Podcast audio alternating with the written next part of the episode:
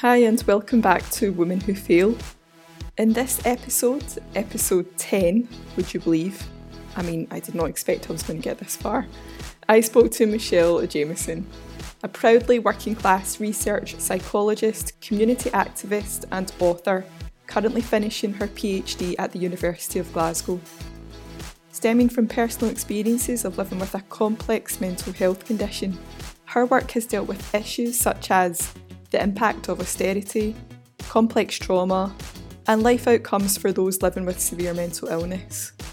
Her work has been translated into articles and books, as well as affirmative action and community services. Michelle's latest book, The Austerity Cure The Impact of Benefit Sanctions on Mental Health, was published in February 2020 with Luna Press Publishing. In her spare time, she likes to think of herself as an amateur artist, true crime sleuth, and semi outdoor person. I really hope you enjoy listening to this chat with Michelle. I am talking to Michelle Jamieson. You got in touch with me, and I just blooming love it when that happens. Yeah, I got in touch with you. I think I must have seen you on Instagram, or maybe someone who was talking about an episode on Twitter. I spend most of my time on Instagram and Twitter, not actually doing proper grown up work. Not that Instagram, Twitter isn't grown up work, by the way, for all the social media people. exactly, but, especially yeah. people working in the social justice field as well. You know, yeah, that's that's where you need to be sometimes. Yeah, and I've been kind of wanting to do more. Like I've written quite a lot, um, not recorded a lot of stuff, and I thought, yeah, why not? So, Michelle, um, you are a queer artist, writer, although I want to say author, published author, and research psychologist. But you you have you uh, self-published your work. Uh, is that right? Was it self-published? Some like a lot of my creative work is self-published, but the book was properly published. I say properly published, but uh, published through a publisher. Yeah. A little indie sort of press deal out of Edinburgh called Luna Press Publishing who, if you like horror or sci fi, get in touch with them. Even though my book isn't horror and sci fi, it was like a new offshoot into like social justice area. Yeah, yeah which was, it was just weird how it came about. But and the, the title of that is The Austerity Cure The Impact of the Benefit Sanctions on Mental Health. Yeah. Yep. And we, we will come on to that. But I guess I just want to know like what, what made you what made you get in touch? You know, the field that you're working in, you have so much to say about it. But what was it that drove that mm. decision?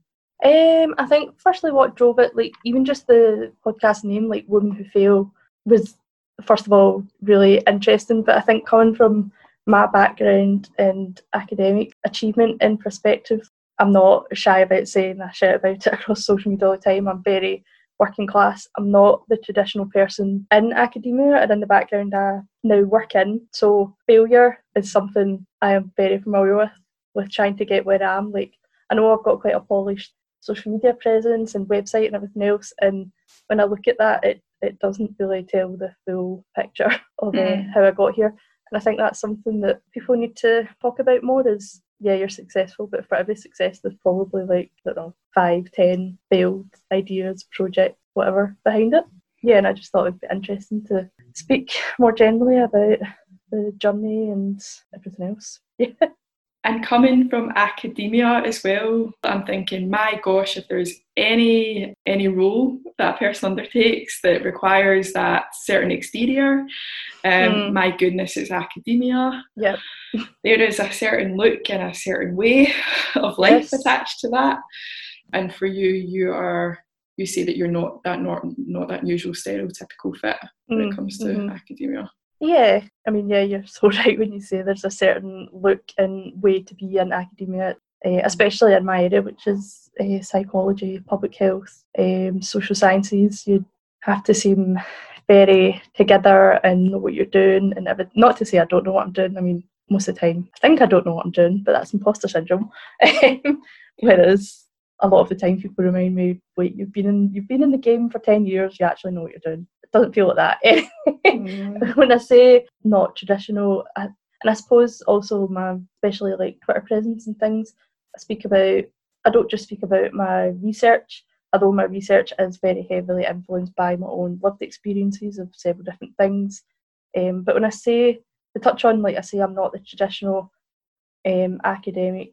Um, it's important to say that I'm still a white Scottish woman, but also still very aware of even just the privilege of getting this far in academia, but also to be aware of everything else that is traditionally, everything else within me that's traditionally not seen, i.e., and this is going to sound very tick boxy, um, but I always no, find it's it. good in, for context. So even just things like, mm-hmm. first of all, being a, being a woman in academia yeah. is, it's changing, but quite rare. The further up you go, the more cis middle class white men you see. It's the same, probably the same in every business when you think about it. Hairdressing, I, I say hairdressing because I was actually thinking about this today. Like the amount of women you know who are hairdressers, but like the celebrity hairdressers always seem to be men.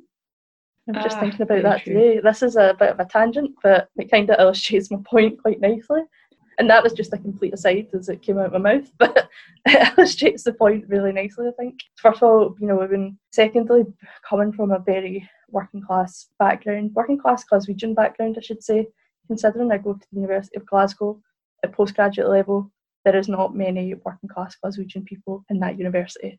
I can name about two other people in the department that I know. There may be more. I'm a bit of a hermit and also work from home all the time now that the pandemic has happened. But mm. Yeah, secondly, I would say the working class thing for me is a big thing because yeah, there will be many, many more working class people in academia. But as you said, there is the expectation that you kind of hide these bits of yourself underneath an exterior. And for mm. me, I've just got pretty sick of it. And mm. I'm just very shouty about being working class in academia because, I, yeah, I think people need to see that you can get there. Like when I remember myself in secondary school, university was never, never even crossed my minds because first of all, I'm first generation in my family to go to university, um, so it was never spoken about even in family circles. Never mind really friend circles. It was just not something that people like me did, um, mm. and it was just never considered an option. And then thirdly, fourthly, fifthly, however many times on, there's several other identi- identities that I feel I fit into, such as queer, disabled, um, neurodivergent, lived experience of complex mental health. All little, I don't know if you can swear on this podcast, but tiny little shit life events. Go for it. That pile up on yeah. top of each other. And yeah, I live with them, but when you think of them separately, they're all things that traditionally kept people out of academia or being successful in academia.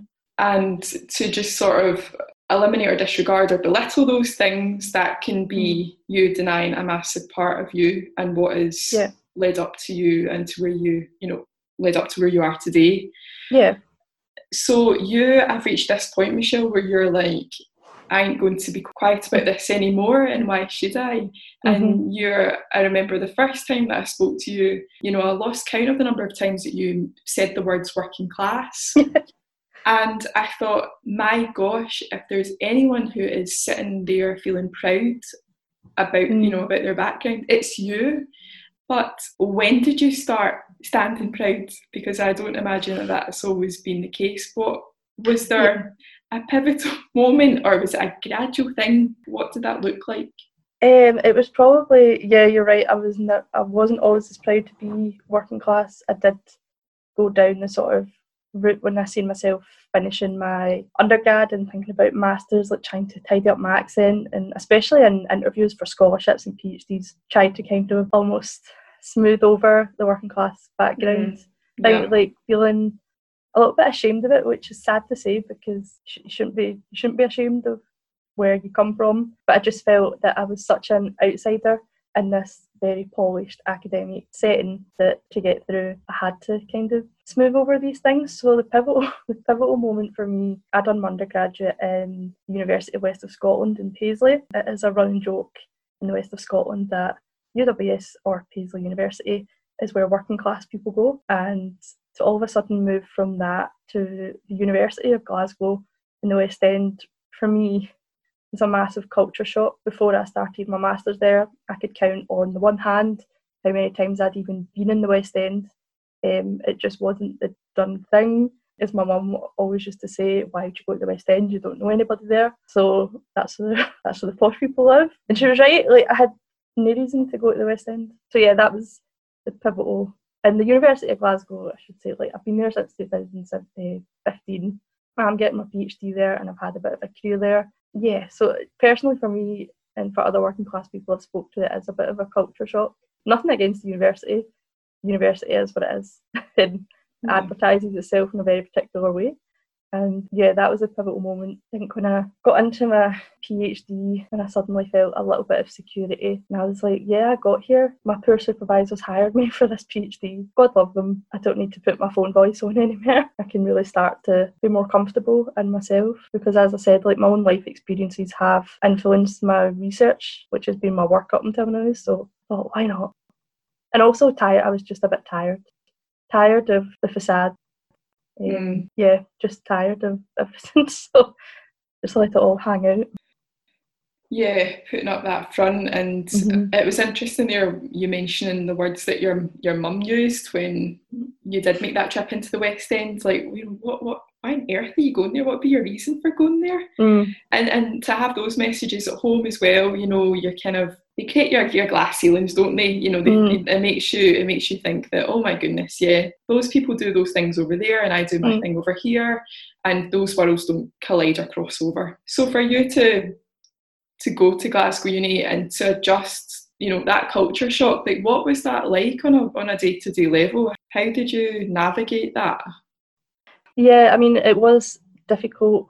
The way I sort of contextualise it now, um, and a lot of the stuff that happened to me probably did come from an, an, an innocent place or they just hadn't thought about it before. Like an example being um, when I taught one of my first classes um, as a what the university term is a graduate teaching assistant. When you do a PhD, you sometimes take on um, a teaching load. I think it was a introduction to some sort of sociological theory seminar I was taking.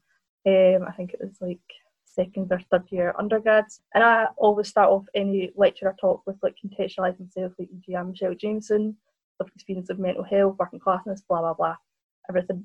Um, and one of the students very innocently asked how I funded my previous masters. I told them I got a scholarship, and they were like, "Oh, so you got the poor person scholarship? Then is that why you're here?" And I was just like, in fact, what actually went through my mind for other fellow Glaswegians is oh my god, he has such a brass neck. Why would he ask me this in front of people? and it's just it was just little tiny things like that, which is are obviously nothing in comparison to like microaggressions other people from minority minoritized backgrounds deal yeah. with. Um, and obviously, in some ways, sometimes people have have they said, "Have you invited this sort of thing because you are so open about the working classness and mental health difficulties and everything else. But yeah, I would ju- I, I could just never imagine sitting as a student in front of someone like me and hearing me see these things and then go, wait a minute, can I just ask how you got mm. that poor person funding?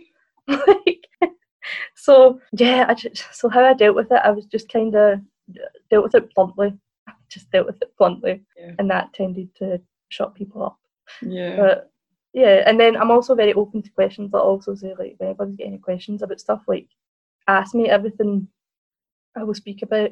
I'm comfortable speaking about, so go for it. Mm. what's what's so unusual about me standing here in front of you? Why do you think I'm so unusual? Mm. That's a but that's that's a rant for another time. that's part two. That comes next year. Yeah.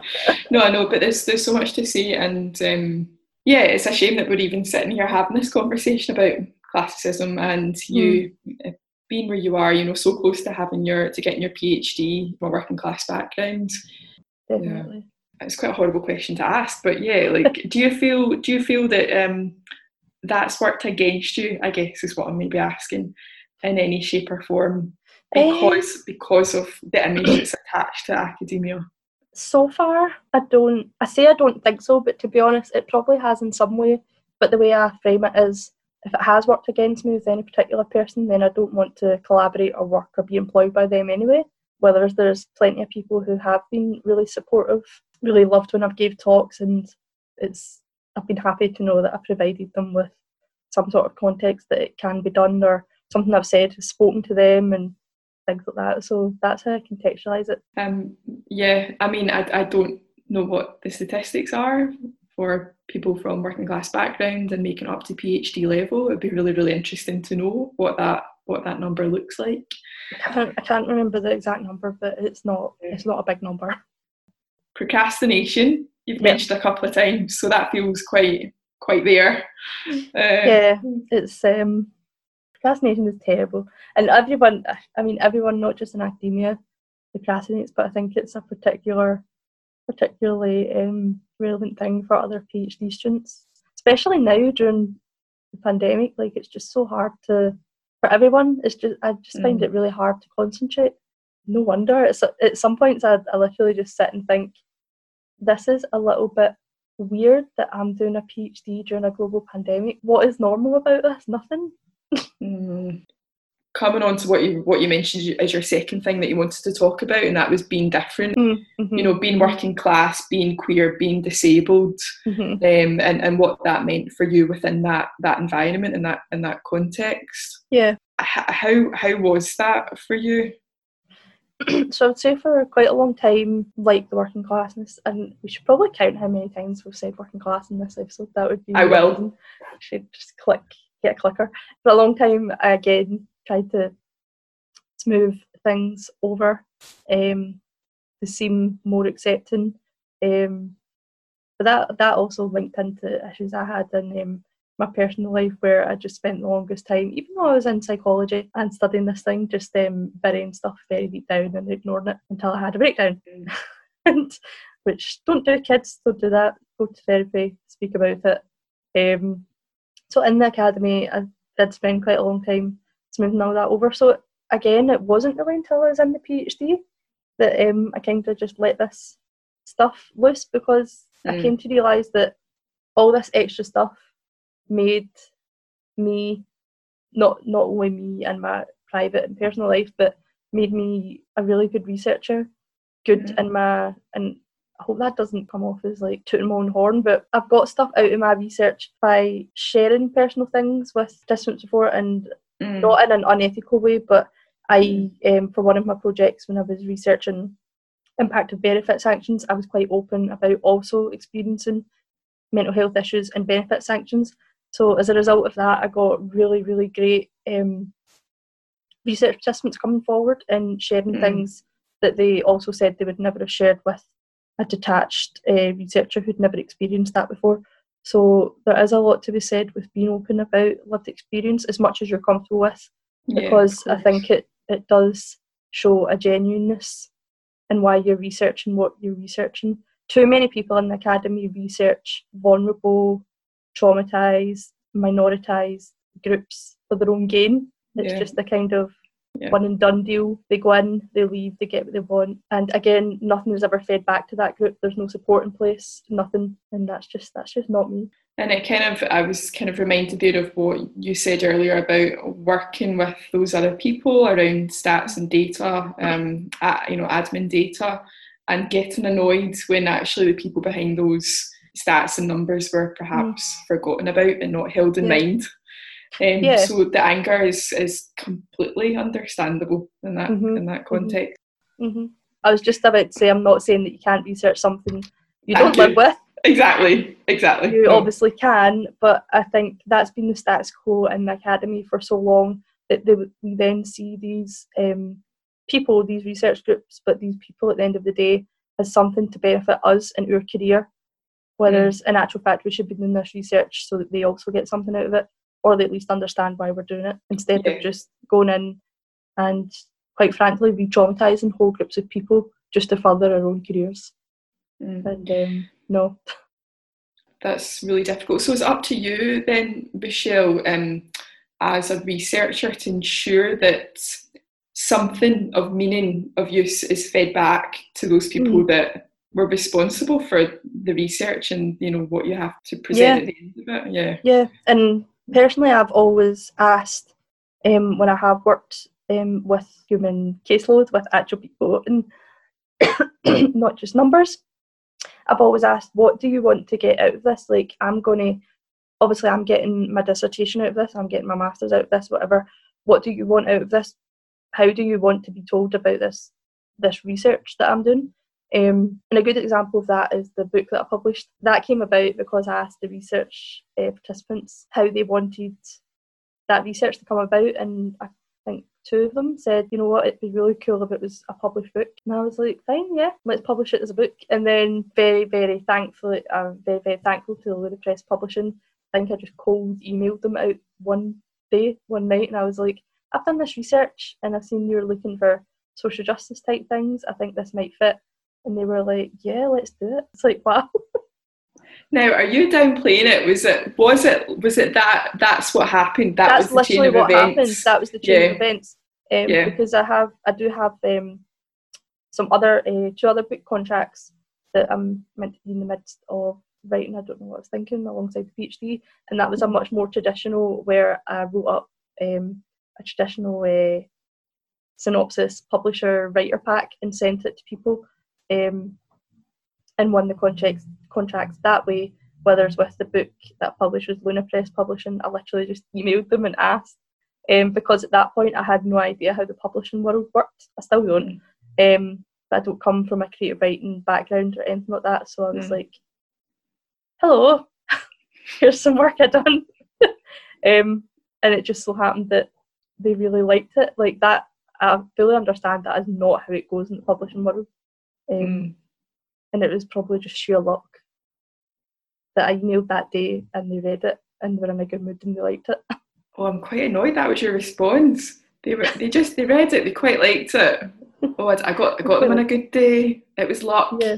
No, perhaps it was actually down to the quality of the work that you presented, the, the fact that it was written in a way that was comprehensible and it was something that was going to, yeah, obviously make make them money as well. But Mm, yeah, I'm Yeah. sorry, girl. Yeah, like you can't you can't downplay that kind of stuff. You just can't. No. that's what I always do though. and that that links quite nicely into the working class imposter syndrome of not belonging and it must just all be luck just sheer luck that i've got through 10 years of psychology research career and someday it will just all come to an end, or people will stop Yeah. looking at my work in the same way. And yep just everyone who's been daft to this point to give me time to do my research and that that's something loads of people struggle with imposter syndrome especially in academia but definitely in other areas of work and it can it can be wearing though, yeah and it can it can slow you down as well. It can really slow you down. And I'm wondering how how how do you manage it? You know, is it what's your kind of routine when it comes to dealing with it? My routine for dealing with imposter syndrome is probably quite unhealthy because the way I deal with it is I just take on more stuff to do. Um, don't do that for people listening. Don't do that. That is a quick way to lead to burnout. Um, it's only been recently, actually, during the lockdown, that I've actually tried to deal with it was actually taking breaks from work and stepping back and not doing anything work related and I don't know, going on long walks with my dog or Mm. writing poetry or everything everything else. Um, whereas before, I just my one cure all for everything was more work, and Mm. it was it wasn't healthy. It just wasn't healthy. It's a hideous thing that I think holds a lot of women in particular back, and I, and I think we all have our own story when it comes to imposter syndrome and, and where that comes from. But in general, it just affects, uh, yeah, so so many of us. What what does your su- um, support network look like? Um, I'm not necessarily just thinking about people, other humans, but Mm. you know, like what what kind of keeps you what keeps you going? My one go to is I just remember when I was 16, 17, just coming out of school, joined the army, was leaving, and I just think back to how I thought back then. Didn't think radically different, but I was just so lost, like I didn't know what to do with myself. Mm. but I somehow knew, and not disparaging anyone who goes into um, other lines of work that isn't uni, but I some and I just knew that I wouldn't be fulfilled when the careers advisor was telling me to get a modern apprenticeship or go down a hairdressing job route. Just all these things, I just it just made me really really angry that I couldn't do more with my life, and I think Mm. thinking back to how I felt then still keeps me going when I feel like I'm not good enough or I'm not getting on with the work I should be getting on with, or stuck a hit a wall or whatever, and I just think, no, you're doing this for you. Mm. Aye. and that's that tends to, that's been the thing that's been keeping me going recently. Is yeah. Just think about what like 17, 18 year old you would have thought when you get to introduce yourself as Dr. Jamieson. Woo! Woo! so how nice and what that what that title like holds for you as well, and not yeah. not being ashamed of that. Doesn't fully define who you are. Mm. But if you want to be proud of that, my God, yeah. Why can't you be proud of that? yeah. I'm really actually yeah i really also jokingly al- always say as soon as i'm a doctor then i get to win all the arguments in my family. Just by saying eh, hold on a minute. Dr jamieson speaking secondly just to have a, a non-gendered title so that i can correct especially men on the high horse very looking forward to that Yeah. i'm sure i'm sure there's more traditional things to look forward to by having a phd but see how the economy goes No, for sure. I, I was kind of uh, having a bit of an internal giggle there when you spoke about the chat with the careers advisor. For me, it was I want to I want to become a performer. You know, I want to I want to I want to be a dancer. That got met with well, you can't study that in Scotland, and at the time you couldn't you couldn't get a degree in dance in Mm. Scotland. Uh, so I was offered uh, landscape gardener uh, as another creative outlet. And actually, do you know what? See, even to the still to this day, I can't stand gardening. I don't think I'll ever love gardening. It's the equivalent of signing me up to the army, Michelle. That, that's how Well- resistant I would be to it. it's funny you mention it because I'm obviously I'm not I'm not in a very uh, creative profession anymore. But when I was in school, I originally wanted to apply to Glasgow School of Art. I wanted to go to art school uh, for jewellery making, and first of all was told with my grades probably won't get into uni, um, but was not allowed to undertake the portfolio year because, um, in the words of my art teacher, poor people don't go to art school. Art school's for rich people, and I think it was about a week later that the armed forces came to the school and started recruiting people. And yeah, I was I was probably in quite a low place at the time. not throughout this whole talk, not disparaging to the creative industries at all. Would have loved to go into something creative. I mean, I do it as, as a hobby now anyway. But yeah, yeah. What were schools thinking back then? Yeah, and also I think it's quite important to say that you are you're 30. I'll be 30, 30 in April first. Right, so we're talking like that said incident didn't even happen that long ago. No, the two, Um, the the early two thousands. Yeah, absolutely. And, and I know we had a chat about this um, prior, prior to recording, but yeah, to hear about that experience about, well, you tell us the, the, the army came to, to your school Mm. to deliver a, a careers talk, which all, which all sounds very innocent on the surface. Mm. Uh, well, yeah, less so when you split the year up. Yeah, and yeah, as you say innocent on the surface. Like, I mean, first of all, I take nothing to do with the military-industrial complex as innocent anymore after ten years at a uni and now being turned into a liberal leftist queer feminist, as my dad says. But to consider that, so this would have been 2008, 2009, I would have been 16, 17. So this was the, the Afghanistan war was still going on. I would say that was probably a massive recruitment drive at the time. They came along to the school, loads of us get taken down to one of the main halls, or the main hall, and it was the the army, the RAF, the navy, and weirdly the merchant navy, probably the territorial army as well. But we soon realised that everyone there, we all kind of knew each other. I we were all kind of from the same area, the same scheme, and we then soon find out later on the day that other people in the school with and I should say I went to a school that actually took in from quite an affluent area but the majority was from um, the more deprived areas. And we found out the students from the more affluent areas or were expected to get or meet grade expectations. Um, actually get taken along to a talk by the University of Glasgow and yeah I'll, I'll I'll never forget it I'll never forget it and I think that's probably what's driven a lot of how I am as an academic at that Mm. university now. But yeah, it's it's quite shocking, and it's not something I speak about a lot. The army talk and joining the army because I was barely in the army. I basically like bounced in and out.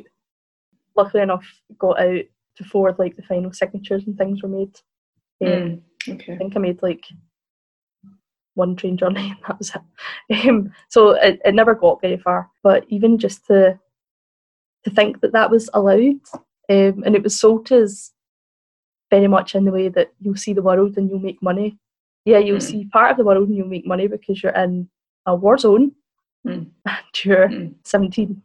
it's it gets more shocking to me the more I go through my own career and begin to realise just everything at play. I can hear how big an effect it has had on you as well. Mm-hmm. You know, just the way that you're talking, and and I, I do wonder like how on earth did you handle that at the time? You know, when you were that age and when you came to the, the realization that you had been um, picked out mm-hmm. and placed mm-hmm. with other people for a certain reason, and for you as a collective to all realise that you had all been singled out in that manner. Yeah. And then for you to be resistant at that point, but then to still almost be funneled into that into mm-hmm. that avenue. And thankfully, you know that that wasn't where it where it ended for you that that, that you mm-hmm. left. But I imagine that that wasn't met with some resistance, and that that wasn't yeah. a, quite a challenging um, episode as well. Yeah, it was very challenging, and also nothing against the armed forces and that. Like, mm. obviously something against the military industrial complex and everything that um, socio-political stuff that causes us to have armies and wars and everything else. Um, but for the people within the army who do their stuff, nothing against them. They've also been probably picked out, recruited, and sent on their way. And I have spoken to other people who've been through the armed forces as well. But yeah, it just it just makes me really really angry. And I should also say I left during this this sort of grace period. I don't think I'd even went to the basic training, but basically I left because I'd went along um, to sign some forms, and uh, basically the superiors were sexually inappropriate, so right. left. Um, right. Which is actually also the experience of the majority of other females who've been in any army that I've spoke to. I've spoke to people out with the British Army as well, and I mean, it's easy enough to Google and see the statistics. It's not uncommon. Yeah, it just makes me really sad, actually. Mm. I mean, you think about the age that some some of the the young youngest recruits go in at as well. You're barely an adult. Yeah, no, of course, I'm I'm not surprised, and it's it's no surprise as well, Michelle, that your your career is in social justice, and this mm. is where you are today, and you're you're sat here talking to me about yeah. it, and I know I know it's not a pleasant thing to um, get to sort of go over again. And I know that you've spoken on other platforms about it. I hope that it is, it is of use to bring it back up again and to talk yeah. about it and to raise awareness of it. And I guess just to put it in people's minds. Yeah, that it does yeah. happen in Scotland. I tend to frame this around the fact that um, of Scottish, the myth of Scottish exceptionalism, that Scotland mm-hmm. is this left wing mm. utopia without classism, without racism, without everything else when it's blatantly not with i.e. Mm. statistics on racism, sectarianism, and the fact we allow the armed forces to recruit former schools. True, Maybe true. not anymore, but it didn't happen that long ago. So that tends to be why I speak about this, these things. It's been useful. It's certainly learned a lot from our conversation, and there's there's certainly a few things that um, I want to go away and, and have a think about about as well. Mm. But massively appreciate this, and I think you're right. I think um, all those kind of darker sides of us and our country, it, they kind of get hidden under this cheery disposition that we're, mm. you know, we're all told, but we're happy people. You know, we're, we're lovely people to talk to. And that's why speaking about my own lived experience, I hope help in some way, whatever that might be we're chatting about failure. What are you kind of giving yourself um, permission to feel at next that might be on the horizon for you? Um, I'm giving myself permission to fail at writing quotation marks good poetry and permission to fail at Instagram, which has been a very recent thing. um, yeah, those those have been my two uh, lockdown hobby focuses, and mm uh, being the imposter syndrome perfectionism person that I am, I'm like, I need to be good at this right away. And obviously, I'm not. so, yeah. Michelle, thanks a million. Thank you. see you soon. I'll see you soon. Hi, and thanks for tuning in today. If you live in Scotland and you would like to chat about failure and what it means to you, I would really, really love to hear from you. It's great when I go out there and ask someone to be on the podcast, but I really, really enjoy it when people get in touch with me to have a conversation. If you have someone in mind or you want to go for it yourself, please drop me a message and let's have a conversation. It might be the best thing, new thing you do this year. Thanks and see you again soon.